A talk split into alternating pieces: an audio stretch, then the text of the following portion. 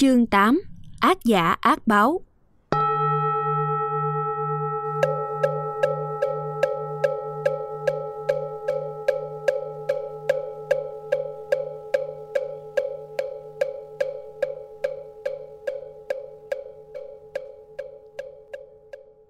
Một, dịch nghĩa.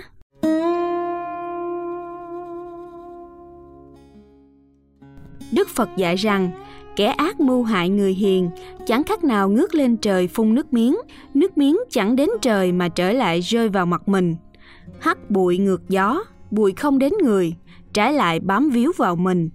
Người hiền thì không thể hại được, nếu hãm hại thì tai họa sẽ tiêu diệt lại mình. 2. Lược giải. Chương 6, Đức Phật đề cập đến tính đối kháng, mâu thuẫn về thiên hướng muốn hủy diệt người hiền lương đạo đức của những kẻ ác độc tội lỗi như là một hiện tượng tất yếu của xã hội. Bước sang chương 7, Đức Phật kể lại giai thoại thật điển hình giữa một người ngoại đạo, ác kiến, ác ngữ với Đức Phật. Đó là sự chống đối Đức Phật, chống đối các nhà đạo đức nói chung. Ý tứ giáo dục của hai chương này chỉ là một, không nên lay động trước những lời tán dương hay khiển trách, cũng không phản kháng hay giận trách. Bởi lẽ, kẻ nào đem ác đến, kẻ đó lãnh điều ác ấy.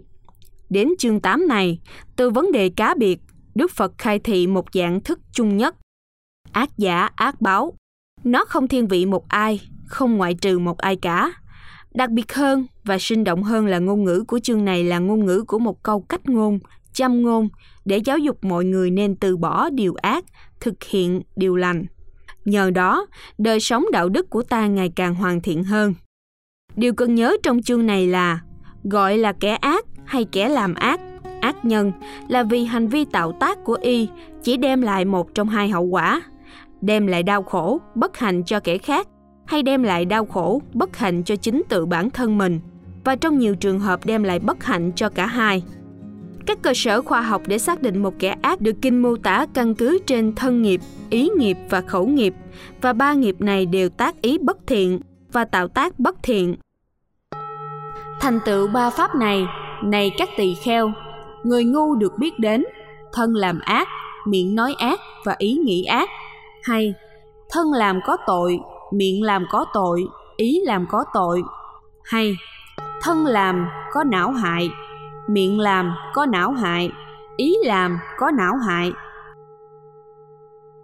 Ngoài ra, Kinh Tăng Chi còn cho biết, kẻ ác luôn có thái độ cố chấp, tà kiến, không thừa nhận mình có những hành vi mất đạo đức, không thừa nhận mình có tội lỗi hoặc bảo thủ hành vi sai trái, không chịu cải thiện.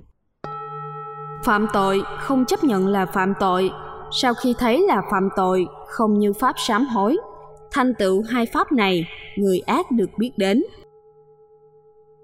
Căn cứ trên tinh thần bộ pháp tụ, người làm ác hay người ác có 5 hình tướng. 1. Luôn bệnh hoạn. 2. Không tốt đẹp. 3. Không thiện xảo. 4. Hành vi tội lỗi. 5. Quả không an vui. Bộ pháp tụ, trang 24 số 16. Như vậy, tổng quát mà nói thì kẻ ác là kẻ có những hành vi hiện thời là bất thiện và đương lai có quả dị thuộc đau khổ. Ở đây, Kinh Văn nêu rõ, kẻ ác thường là những hành vi chống trái, hãm hại người thiện. Nhưng vì người thiện gieo nhân thiện, phải gặt quả thiện, nên kẻ ác vẫn không sao hại được. Đó là chân lý, đó là sự thật khách quan. Chính nhờ chân lý này, người ta cảm thấy phấn chấn mà thực hiện điều thiện, cải tạo người ác. Ngoài ra, điều này còn ngụ ý nói lên rằng chân lý luôn tất thắng, chân lý luôn là của người thiện, thuộc về người thiện và bên vực cho lợi ích chính đáng của người thiện. Kẻ nào bất chấp chân lý, giày xéo chân lý, chà đạp chân lý, chính kẻ đó phải lãnh lấy những hậu quả trừng phạt đích đáng, khốc liệt. Bởi vì, người hiền thì không thể hãm hại được, nếu hãm hại thì tai họa sẽ tiêu diệt lại mình.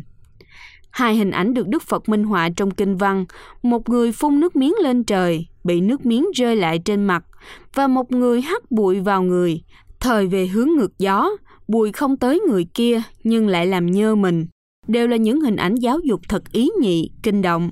Đức Phật không lý luận nhiều, nhưng bằng cách dẫn đạo cụ thể, xác đáng vấn đề, người đọc cảm thấy như Đức Phật chỉ dạy và khuyên nhắc cho riêng mình. Đó chính là thiện xảo, là năng lực của Pháp, bất cộng mà cộng vậy.